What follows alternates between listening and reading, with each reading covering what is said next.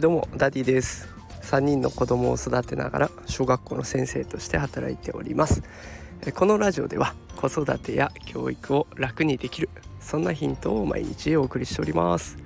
今日のテーマはですね、小学生の半数が寝不足を感じているというテーマでお送りしていきたいと思います。これね、キッズニフティというところが出していた記事なんですけれども、子どもたちが寝不足になっていると感じているっていうことが、アンケート調査から分かってきました。すいません、今日ちょっと外で収録しているのでいろんな音が入ってきたら申し訳ございません。で、この寝不足を感じているっていうところなんですけれども、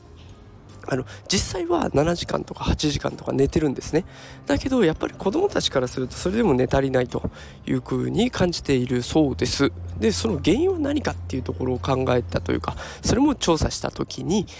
その原因が塾の宿題と学校の宿題、これによって睡眠不足になってるんだというふうに受け止めている子が半分以上いる状態なんですね。で、学校の宿題ってそもそもこう学校で勉強したことをしっかりと理解するために宿題としてやっていくわけなんですけれども、それでね、寝不足になっちゃったらどう考えたっておかしいですよね。で、寝不足になって学校で集中できなかったら勉強を理解できないよ。で、それでも宿題やんなきゃいけないって、もうなんか悪循環もいいところなので、やっぱりこの宿題のやり方というか宿題の出し方、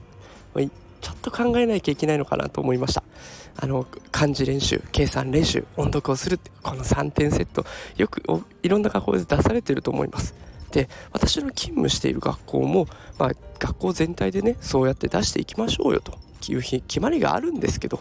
なんかその決まりもちょっとずつ見直しないといけないのかなと思っております。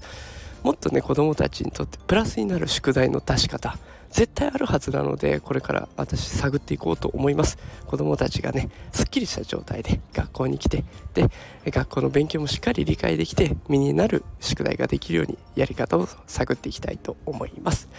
さあ、今日は、外からの収録でうるさかったかもしれませんがごめんなさい。